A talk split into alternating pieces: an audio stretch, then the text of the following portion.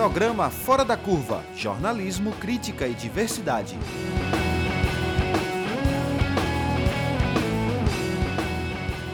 Olá, ouvinte da Universitária 99.9 FM, da Rádio Paulo Freire 820 AM e você que nos acompanha pelas plataformas digitais. Estamos começando agora mais uma edição ao vivo do programa Fora da Curva. É um prazer estar com você. Eu sou Paula Reis, jornalista e professora do Departamento de Comunicação Social da UFPE. Ao contrário do que muita gente pensa, a fome não é um fenômeno natural, é um fenômeno político, como muito bem explicou Josué de Castro, autor do famoso livro Geografia da Fome, publicado em 1946. É fenômeno político porque depende das escolhas das elites dirigentes em relação às prioridades do país. Em 2014, a FAO, que é o órgão da ONU para Agricultura e Alimentação, anunciou que o Brasil estava fora do mapa da fome, mas desde do mapa e hoje, em pleno ano de 2022, 33 milhões de pessoas não têm o que comer. Um país entra no mapa da fome quando mais de 2,5% da população não tem alimento. 2022 também é um ano de eleições. Por isso, o programa Fora da Curva de hoje pergunta: como a questão da fome entra no debate eleitoral? Para responder essa pergunta, convidamos a conselheira do Conselho Regional de Serviço Social de Pernambuco e do Conselho Estadual de Assistência Social, SES, analista de políticas sociais da MUP e da Câmara Temática da Assistência Social do Consórcio Nordeste, Shirley Samico. Bem-vinda, Shirley. Obrigada pela presença. Bom dia a todas e todos. Eu que agradeço a minhas amigas, nossas colegas que hoje estão no debate, que é a Ana Cristina, a Sônia e a todos e todas que estão ouvindo aqui, participando desse debate tão importante, né, dentro do Fora da Curva. É, eu acho que sobre essa tem um ponto que é essencial colocar. Né? A fome, ela só um minutinho, Shirley, deixa eu só dar o um bom dia a todas e daqui a claro. pouco a gente retoma contigo. É, então, também cumprimentamos a, a, nutricionista e professora aposentada do Departamento de Nutrição da UFPE e vice-presidente do Centro Sabiá, Sônia Lucena. É, bom dia a todos e a todas. Né? Para mim, é, eu queria agradecer o convite e para mim é um prazer enorme estar com vocês nessa manhã discutindo essa questão tão importante e vital para um grande contingente da população brasileira e pernambucana. E mais uma vez contamos com a colaboração da professora do Departamento de Ciências Geográficas da UFP de Pesquisa e Inovação, Tecnologia e Território, Ana Cristina Fernandes. Olá, Ana Cristina. Olá, Paula. É uma alegria estar aqui de volta, colaborando nesse debate, debate sobre um tema da maior importância, importância vital, né? Todos nós compreendemos assim. E uma satisfação estar aqui também dividindo essa bancada com a Sônia e a Shirley. Vamos lá. E antes de começar a nossa conversa, eu lembro que o Fora da Curva também é transmitido pelo canal no YouTube da Rádio Universitária Paulo Freire, e por lá você pode enviar perguntas e comentários. Você também pode participar pelo Twitter, arroba da Curva. Então, essa lição de Josué de Castro, né, que significa que para acabar com a fome no Brasil é necessária vontade política, né? E é, a Rede Brasileira de Pesquisa em Soberania e Segurança Alimentar e Nutricional, Rede Pensan, realizou a pesquisa segundo inquérito nacional sobre insegurança alimentar no contexto da pandemia da Covid-19 no Brasil. E em 2022, 33,1 milhões de pessoas não têm o que comer. São 14 milhões de novos brasileiros em situação de fome em pouco mais de um ano. É, a edição recente da pesquisa mostra que mais da metade, 58,7%, da população brasileira convive com a insegurança alimentar em algum grau, leve, moderado ou grave de fome o país regrediu para um patamar equivalente ao da década de 1990. Então, Shirley, começando com você, é, então, como é que você vê essa questão, né? Que o problema da questão da fome é um problema político.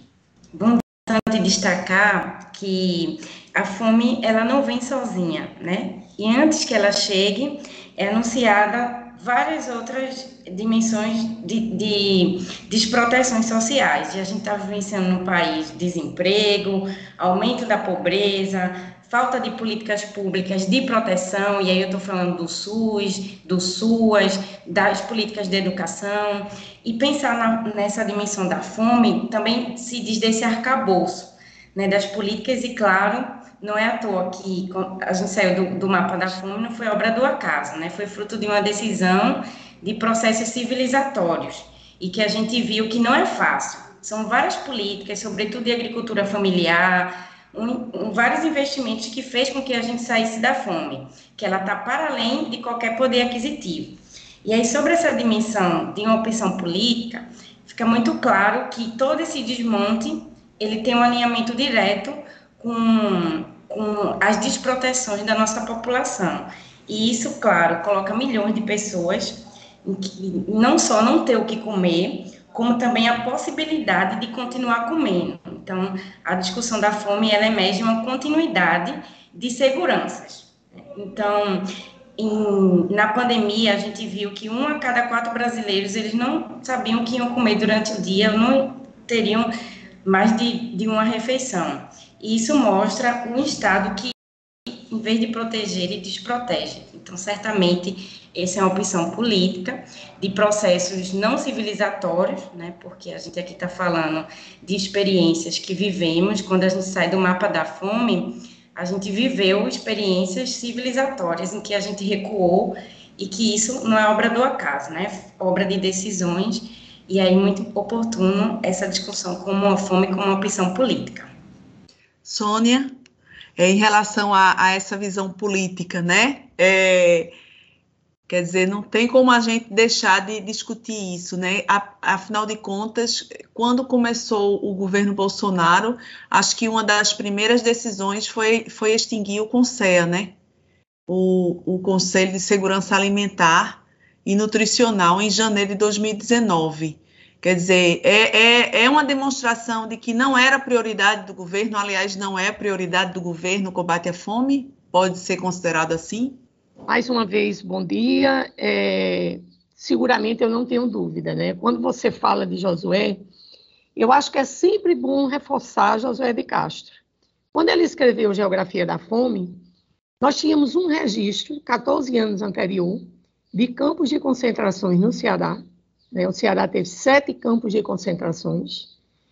E teve um em, em 1915, mas teve sete campos de concentração em 1932 que era como se eles colocassem assim uma uma proteção à elite que morava na capital para que essas pessoas famintas elas não viessem até as cidades para não incomodar essa elite. É, seguramente, né, a gente sabe que a, todo o processo de fome no Brasil ele tem realidades diversas, né? A gente a gente viu que mesmo o Brasil saindo do mapa da fome em 2014 e comunicado em 2015 né, quando a Organização das Nações Unidas comunicou, nós verificamos que a população quilombola, a população indígena, né, e alguma parte da população rural, ela ainda vivia numa condição de muita precariedade, né? E isso se dá, né, por, por um processo de profunda desigualdade que tem no Brasil, e, uma coisa que é plenamente é, aceita, quando a gente, eu não sei se vocês tiveram a oportunidade de tomar conhecimento da CPI da fome em 1992, que ela acabou não tendo nenhum resultado prático, por conta de outras questões, né? Estava na iminência de ter um presidente da República e por isso ela realmente não teve nenhum episódio prático.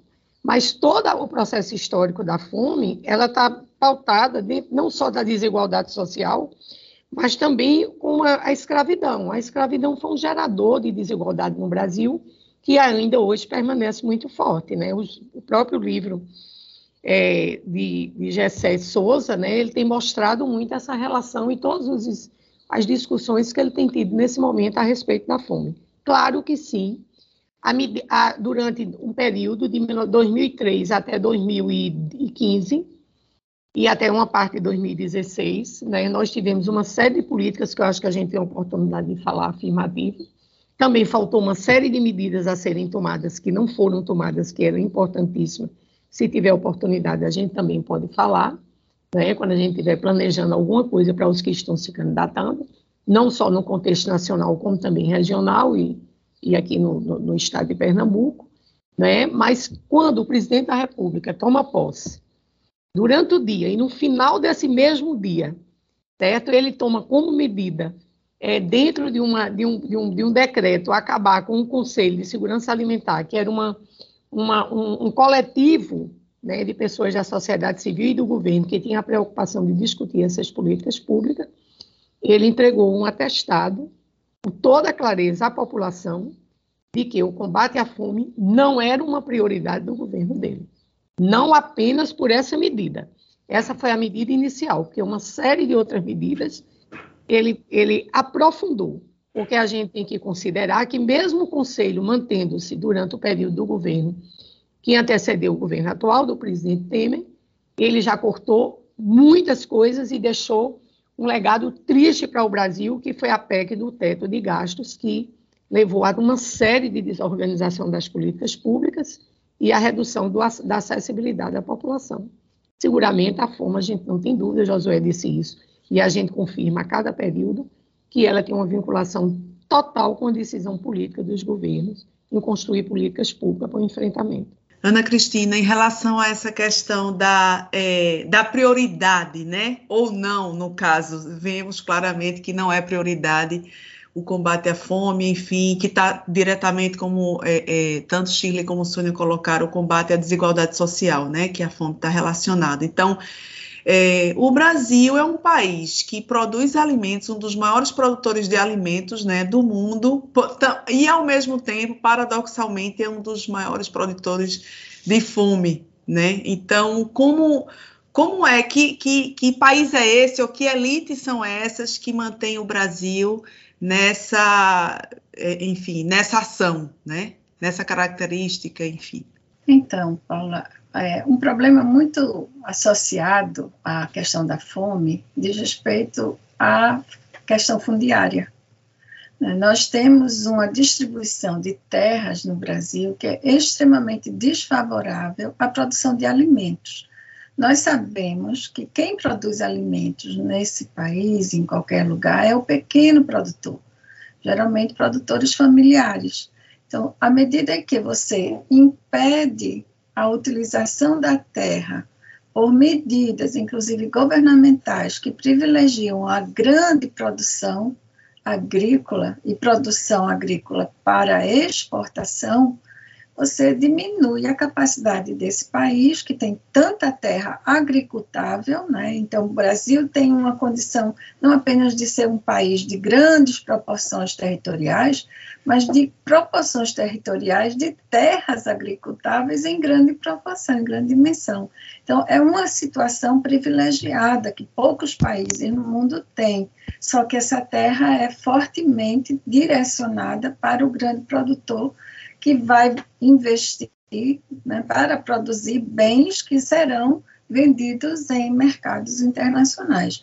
Né, quando a gente fala que são é, o Brasil maior produtor de alimentos, mas na verdade é um produtor de alimentos muito peculiar, né? São commodities que, que são produzidas em larga escala, algumas delas nem são para alimentação humana, né? Como é o caso da soja, que, que vai alimentar fortemente até animais em outros países, né, a, além de seres humanos. Então, é uma situação que diz respeito à nossa origem né, colonial, é um grande nó da sociedade brasileira que não se, não se conseguiu resolver até agora e que desde os anos do governo Temer e mais especificamente agora no governo é, Bolsonaro, é, tem se aprofundado à medida que você vai encontrar muitas dificuldades para a permanência da pequena produção é, existindo, como, por exemplo,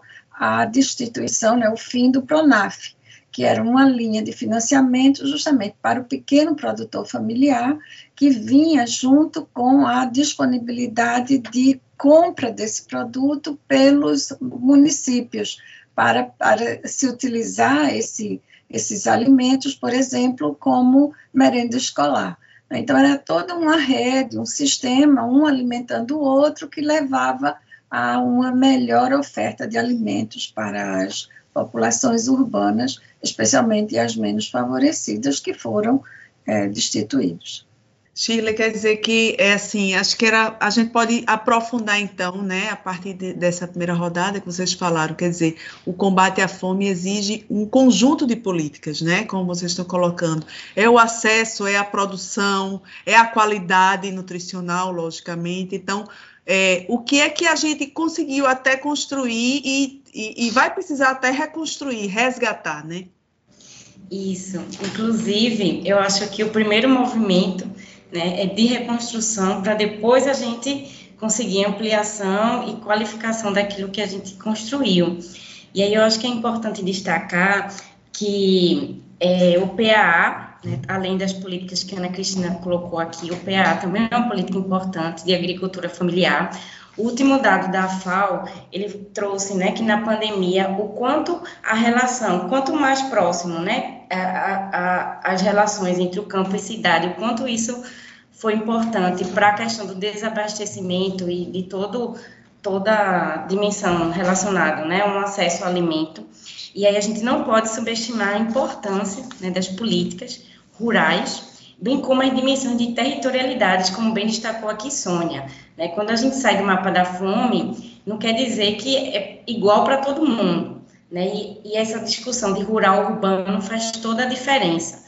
Muitas vezes aqui no urbano, né, está mais ligado entre aspas, a um, a um acesso a poder aquisitivo para poder comprar.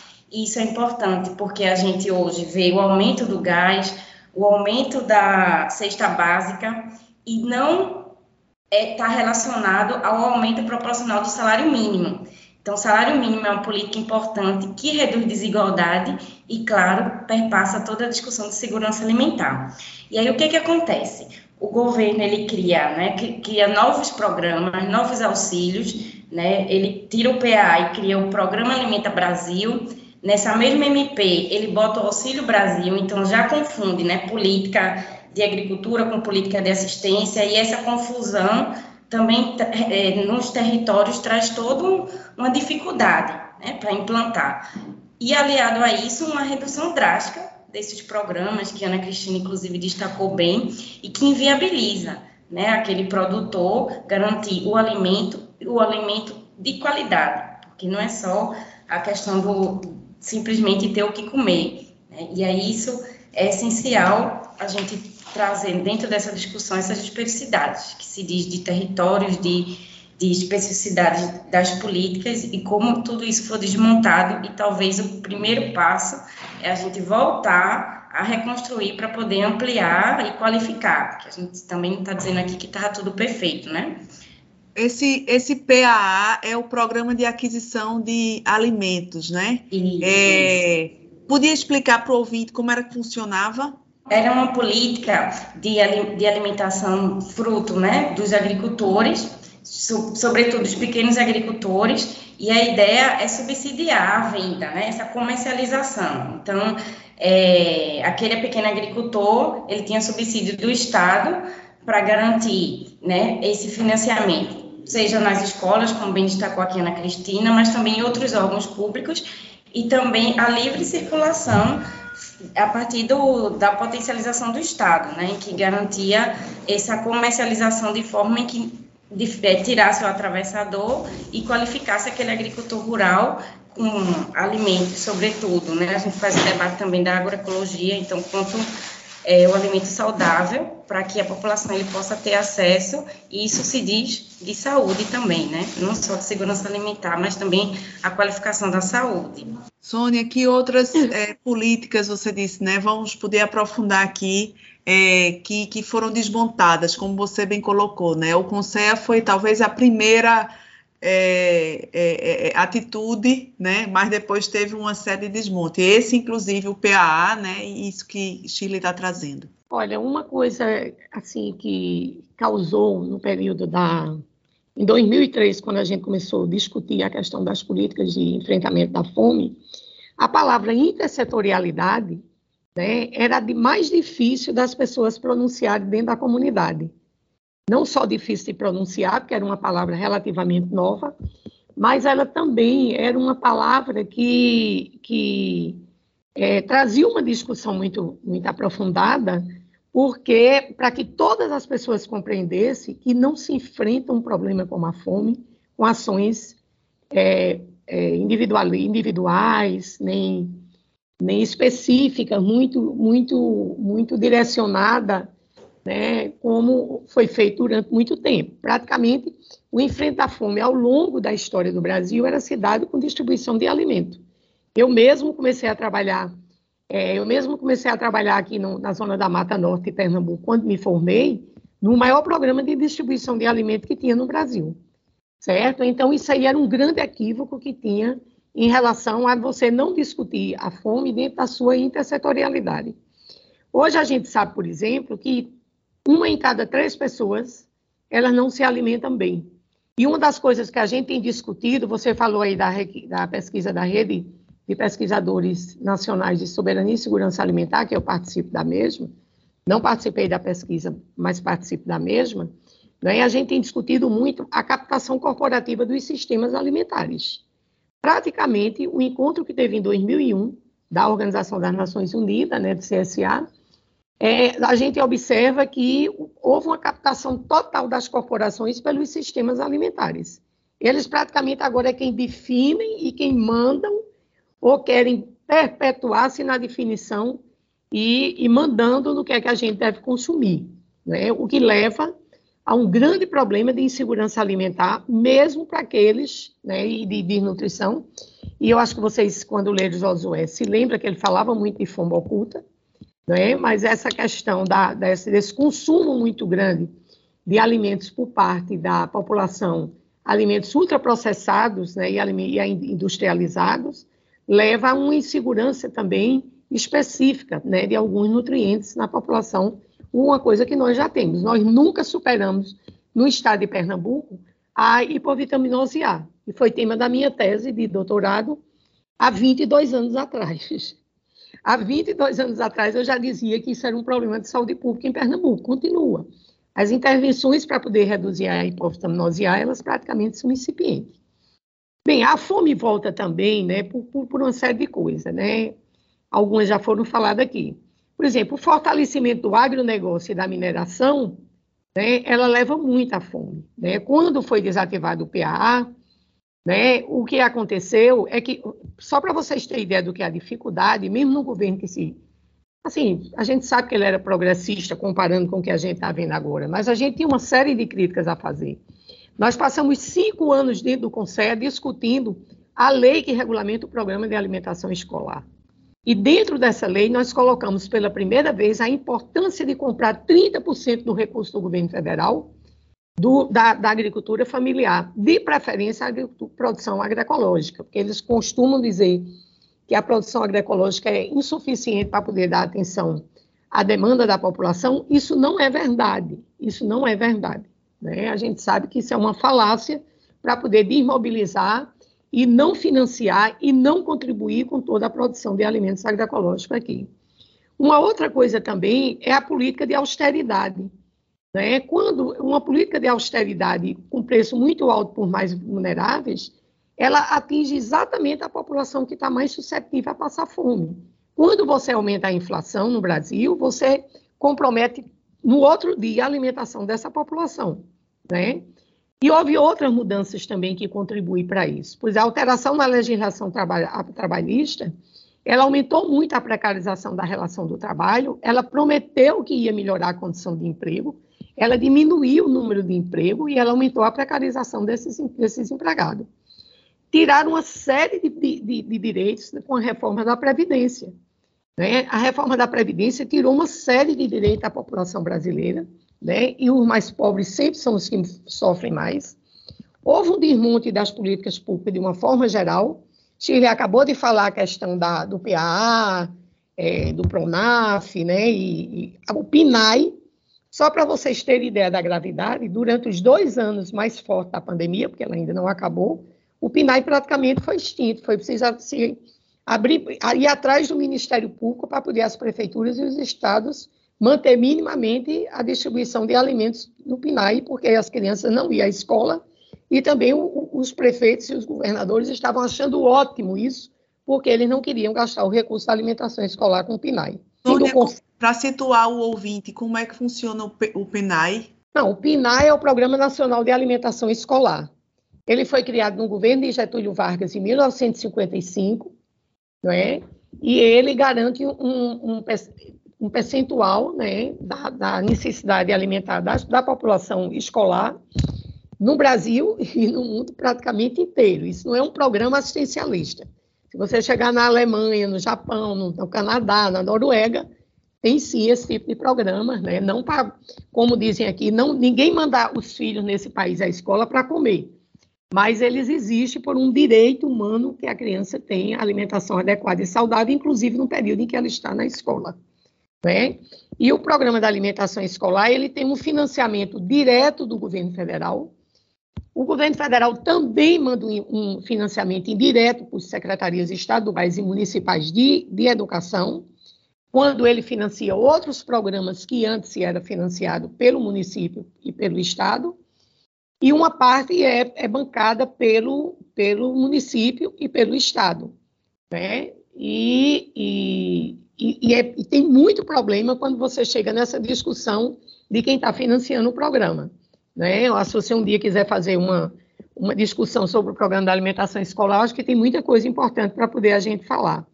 Né? Então, é, depois da lei, da lei, a lei 11.947 de, de junho de 2009, houve uma série de alterações no programa. É, eles colocaram para 30% ser comprado da agricultura familiar, dos 5.560 municípios que tem no Brasil, eu, eu prometo a você que eu não estou errada, eu acho que não tem nem mil cumprindo essa lei. Eles não cumprem essa lei, eles não querem comprar da agricultura familiar. É muito fácil dizer que no município não se produz agricultura familiar, né? porque é justamente dentro dos, dos piores dados de desnutrição de insegurança alimentar, de fome oculta, estão a, a, os, os, os, produtores rurais. São os que mais sofrem né, em relação é, a isso. É, sim, mas só para complementar, né, a gente viu também que houve um aumento na, na, no preço dos alimentos. Quando aumenta o preço dos alimentos, diminui a quantidade de alimento assustadoramente nas famílias mais pobres. Né?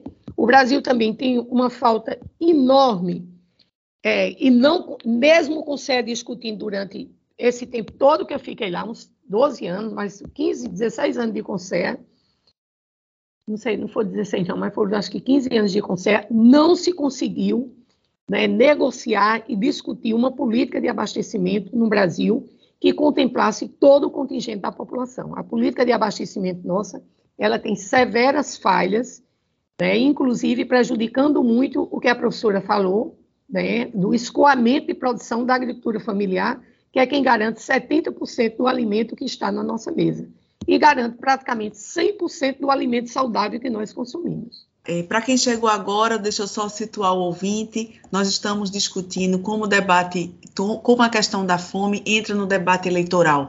Nós estamos com a professora aposentada de, no, do Departamento de Nutrição, Sônia Lucena, e ex-integrante do CONSEA, também vice-presidente do Centro Sabiá.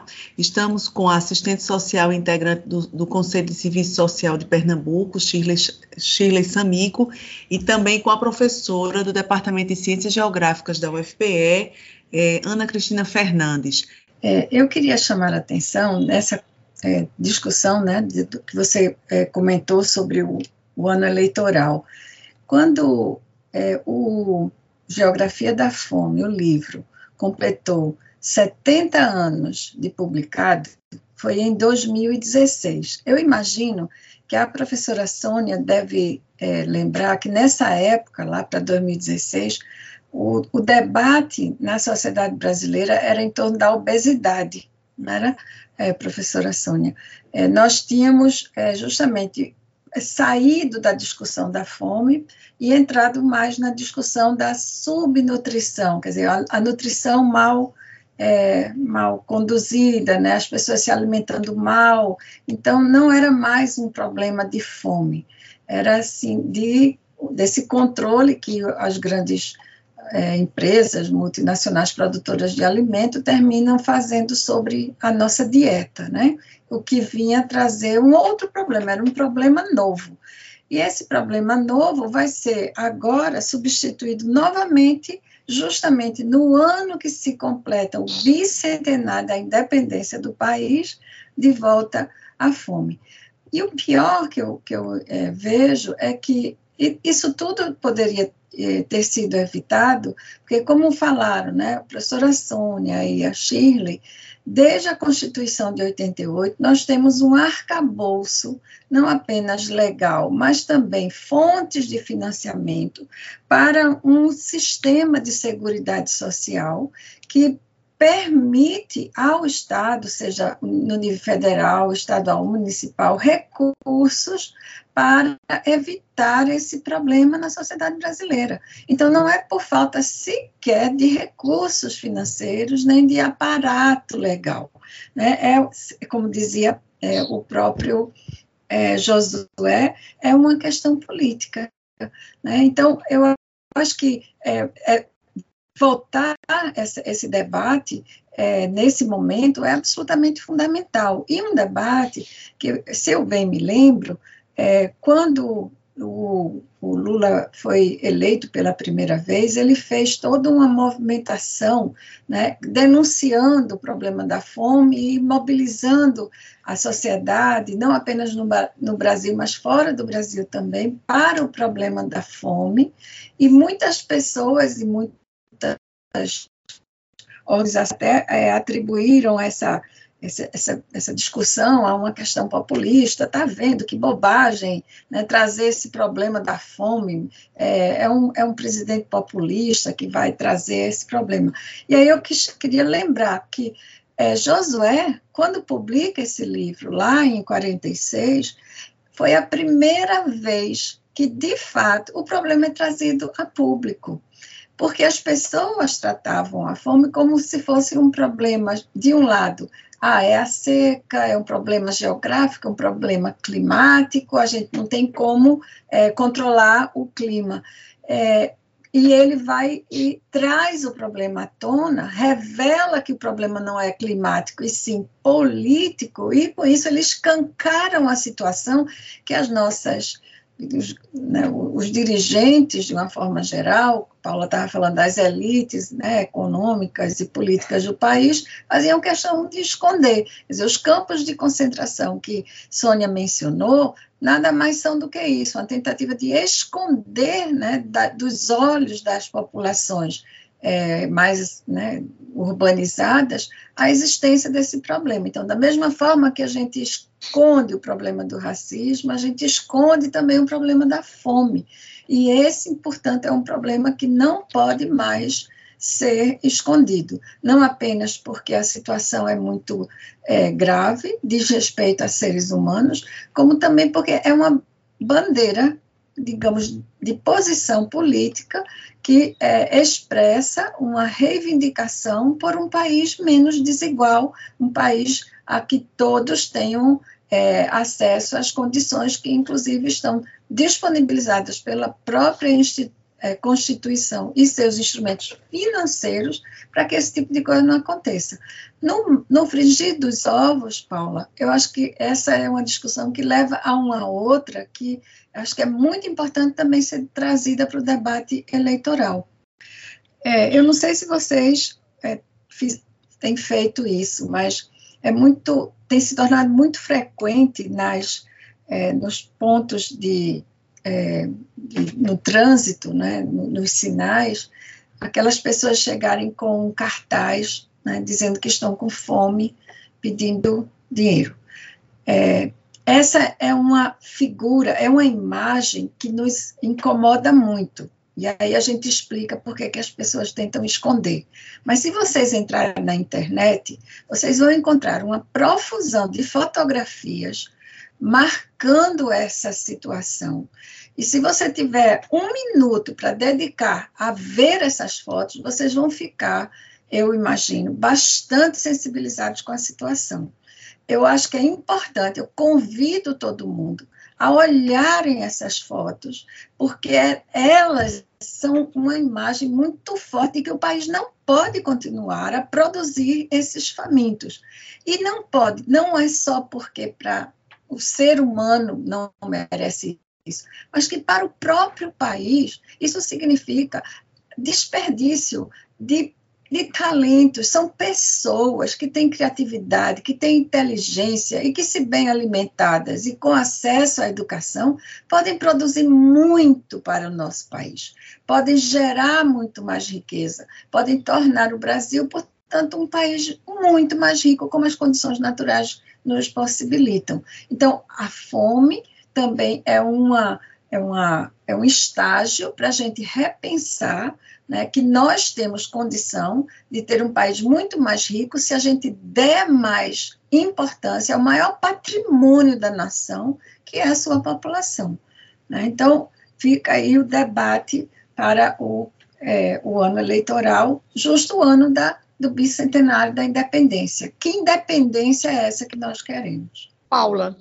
É, pode falar, Sônia. É, na verdade, quando a mídia fala de insegurança alimentar, ela não está substituindo a, a palavra fome por insegurança alimentar. Isso é uma discussão que veio muito à tona em 2003, quando o presidente Lula ganhou a eleição, na verdade em 2002, e ele disse que a prioridade da agenda política dele seria o combate à fome através de uma política nacional de segurança alimentar e nutricional. Na, é, essa discussão ela foi muito grande porque as pessoas acham que quando fala de insegurança alimentar, ela escamoteia a palavra fome e a gravidade do que é um país como o Brasil ter fome. Na verdade, a fome, a insegurança alimentar, é uma forma de você medir e você atualizar os dados, como tem sido feito agora pelo, pela rede de, de pesquisadores de soberania e segurança alimentar, mostrando claramente né, que um grande percentual da população brasileira está numa, numa, numa situação de insegurança alimentar né? E, e, mais de 30 milhões de pessoas estão passando fome. Ou seja, elas estão numa, numa condição de insegurança alimentar grave. Porque, é claro, a gente sabe porque é que a grande mídia, né, essa mídia mais institucional e comercial, ela não quer falar da fome, a gente sabe. Né? Ela ganha para não falar da fome. Então, ela está cumprindo o papel que ela decidiu ter diante da população, que é falar aquilo que a ela é concedido pelo que ela ganha para poder falar. E em relação à questão da eleição, da, da campanha, Sim. eu não sei se eu vou ter a oportunidade de falar depois, mas eu queria colocar algumas coisas sobre a questão da campanha que eu acho que é fundamental. É, pois é, eu quero entrar nesse assunto agora. Inclusive, é, como vocês analisam essa PEC né, do governo Bolsonaro de distribuir o auxílio emergencial para várias categorias, né? Como vocês veem isso sendo agora exatamente no início da vai começar daqui a pouco a campanha eleitoral e só vai até dezembro, quer dizer, quatro anos de governo a gente só vai ter aparentemente alguma coisa para minimizar, mitigar né, a fome e, seus efeitos somente agora no período eleitoral. Shirley. Perfeito, Paula. Inclusive é importante destacar né, toda a população as diferenças dos programas de transferência de renda. Então, por 18 anos, tivemos a experiência do Bolsa Família, há muito se qualificar, mas muitas pesquisas né, que colocaram todo o sucesso do programa sobretudo na interligação, né, com a saúde, com a educação, os investimentos nessas áreas e como isso, a partir disso foi possível melhorar, melhorar vários indicadores, sobretudo mais ligado à questão da saúde, das crianças, das mulheres. E aí, com a pandemia, veio o auxílio emergencial, em que ele teve várias modalidades, iniciou com 600, a cota única, né, mas com a cota com, com, com mulher, mães, mães com filhos, né, 1.200, e aí depois reduziu, e depois o governo muda o nome do programa, em que chama de auxílio, então aí já descaracteriza um pouco a questão de uma política de direito, que está ali para dar uma segurança de renda, né, e agora, no, no, último três tempo aqui das eleições, ele coloca o anúncio de que vai aumentar o valor de 400 para 600 isso com prazo de validade até dezembro. Quando chegar em janeiro, a gente não sabe o que é que vai acontecer.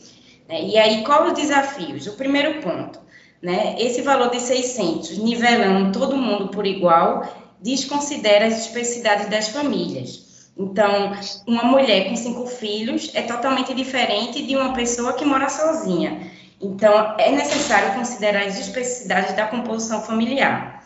Dois, estamos ainda no Brasil com a fila de espera alta, né? Pessoas que têm todo o perfil para receber esse benefício e que não recebem. E a gente não sabe exatamente por qual motivo.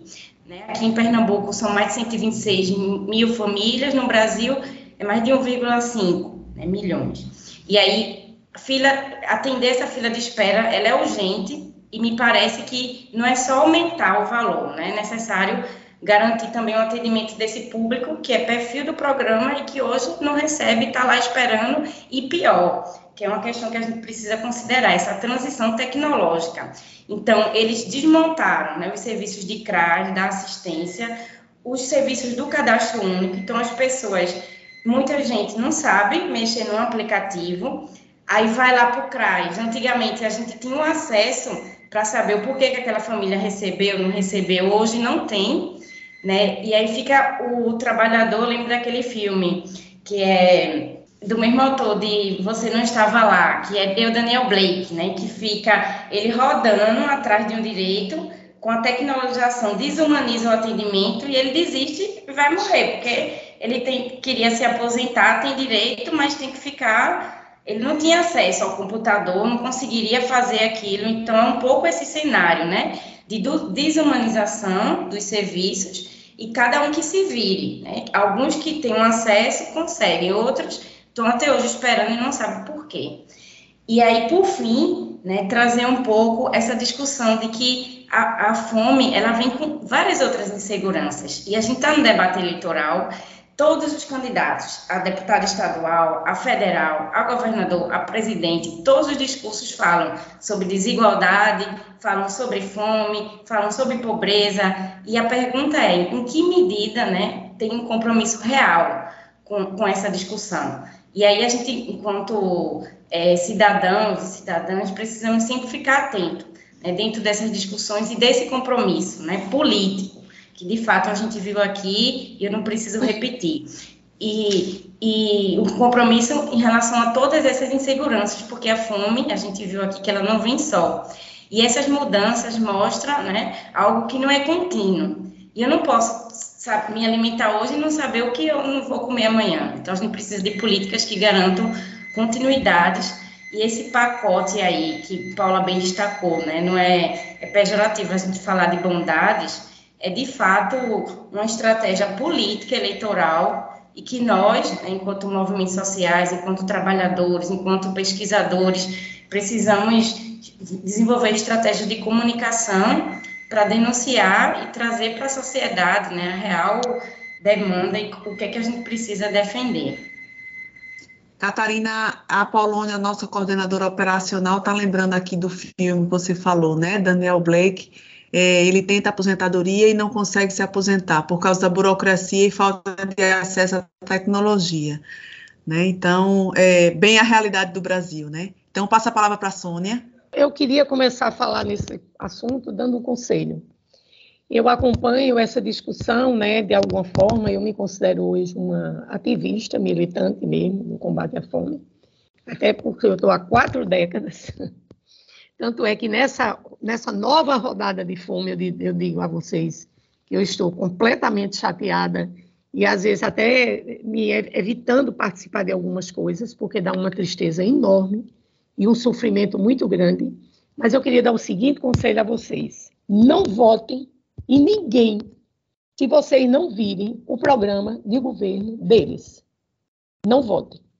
Se num programa não tiver bem claro o que é que ele está prevendo para poder é, tá, tá programando para fazer quando eleito e que vá de encontro à necessidade da população, principalmente dos mais pobres, não votem, certo?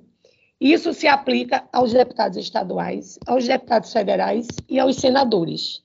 Gente, senador, deputado estadual e deputado federal, na verdade, vocês estão vendo que praticamente quem está governando o país é o presidente da Câmara, um deputado federal, nordestino que tudo que ele faz é para destruir e terminar de matar a população pobre do Brasil, principalmente os nordestinos.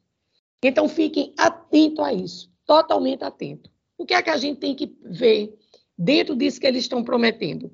Eles estão pensando em fazer uma democratização da terra, né, como a professora Ana Cristina falou, nessa questão da, da, da, da apropriação da terra, muitas vezes indevida, a gente agora está vendo escândalos e escândalos né, de, de, de apropriação indevida da terra, de, de terra do governo, do governo, de terra indígena, etc. A garantia de, dos direitos territoriais, né?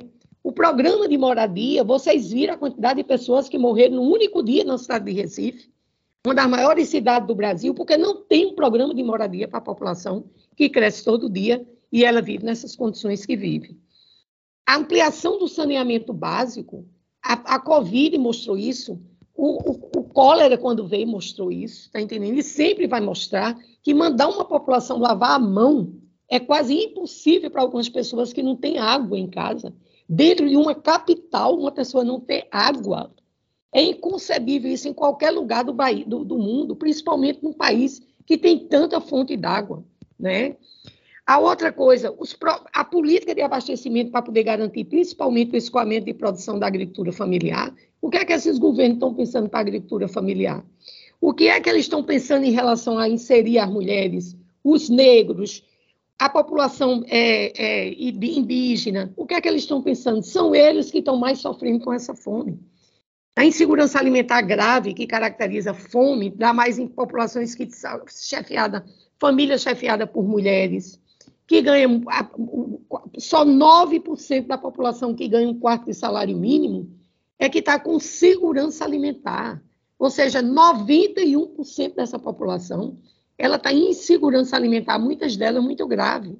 Não é? A outra coisa, a retomada dos valores originais do salário emergencial de forma universal e permanente, essa, essa invenção, essa, isso não é invenção, esse crime que foi cometido há poucos dias atrás para poder tirar dinheiro da educação, da saúde e de outras políticas emergenciais e ultra-emergenciais, está faltando soro para poder fazer hemodiálise, que vai matar muita gente, e isso ninguém está comentando. Está faltando analgésico dentro do, da cesta básica de, de, de, de, medicamento, dentro do SUS, certo? E, e, esse, e a gente sabe que esse programa é eleitoreiro. Não precisa ser estudioso nem jovem. Os jovens também têm que acordar para a realidade do Brasil deixar de lado um pouco as redes sociais e começar a, a se inteirar do que está acontecendo dentro do país, porque não são as redes sociais de TikTok, etc., mostrando o que é bom para a vida da gente, não. E a boa parte deles estão totalmente desempregados. Né? A garantia do fornecimento da alimentação escolar, retomando o programa, a sua condição original, a sua condição que está dentro da lei, né? a retomada do programa da da, do, do, da, aquisição de alimentos, dentro do que Chiles explicou, isso deu uma melhoria grande na, na situação da, da, da, segurança alimentar do pessoal da zona rural.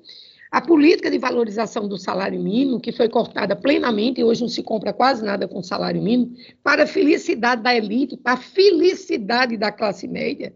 Nós não podemos esquecer, e eu falo muito à vontade, porque eu faço parte da classe média brasileira, que a classe média teve um papel fundamental no retrocesso que nós tivemos agora. Ela se julga elite, ela não é elite, né? mas já que ela se julga elite, ela está dentro, de, ela, ela se considera essa elite que não permite que a população mais pobre tenha uma melhor condição, quando ela reclama de uma série de coisas que ela reclamaram. Eu não vou continuar, porque eu, eu sei que Ana Cristina também ainda quer falar, e só tem cinco minutos. Mas ainda falta muita coisa a ser colocada dentro desse tema. Obrigada, Sônia. Então, passo a palavra para a Ana Cristina. Não, professora Sônia, a senhora falou e falou, eu, eu me senti bastante representada já. Eu, eu não, não iria ser tão direta quanto é, você está sendo, Sônia, e eu quero é, parabenizá-la. Né? Só remarcando é, que, a, além dessas todas as ações, tem um tal de orçamento secreto. E esse orçamento secreto, como diz o nome, ninguém sabe para onde o dinheiro vai.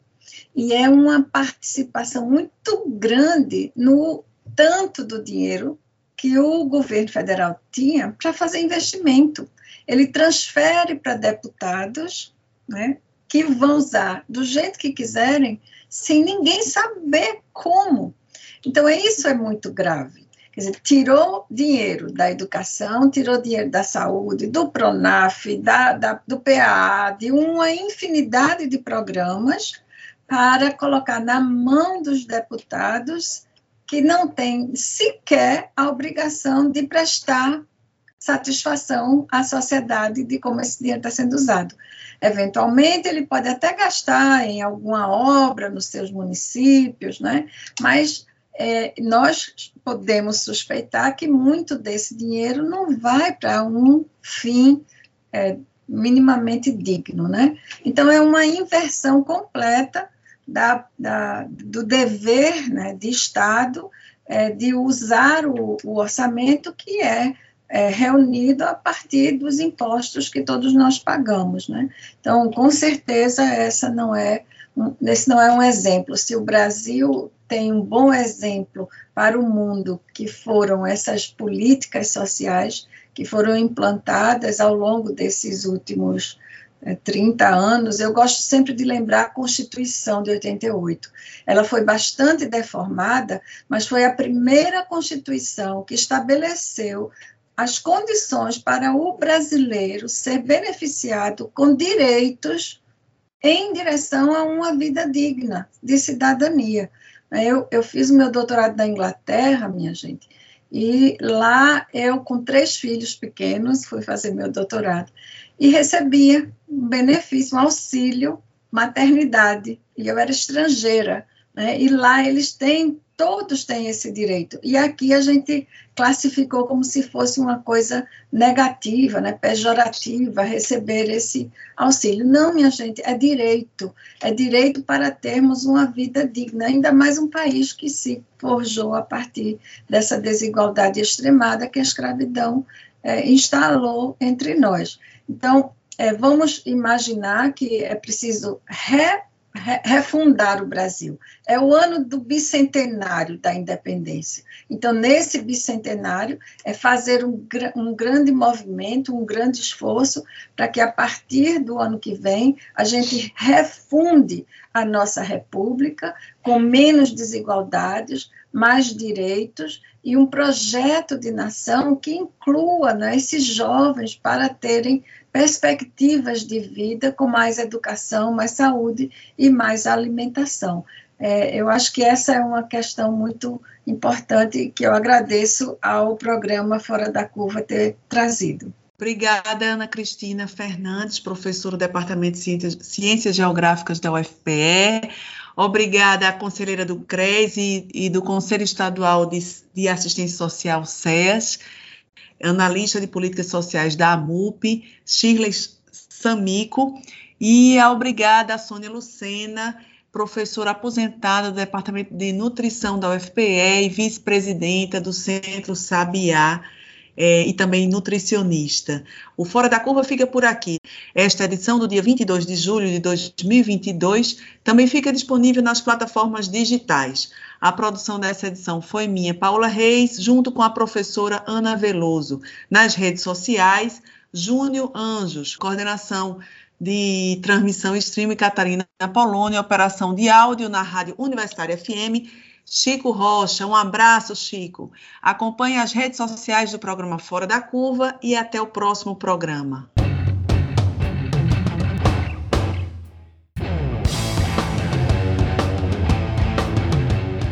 O programa Fora da Curva é uma realização do Departamento de Comunicação Social da UFPE, com o apoio do Departamento de Sociologia e do Núcleo de Rádio e TV Universitária. Parceria com Marco Zero Conteúdo, Centro de Cultura Luiz Freire, Centro das Mulheres do Cabo, Centro Sabiá e Terral Coletivo de Comunicação. Esse programa fica disponível nas nossas redes sociais, na nossa página do Facebook, no canal do YouTube e no Mixcloud. A música tema do nosso programa foi composta pela banda Diablo Motor. Programa Fora da Curva. A gente fala o que a maioria cala.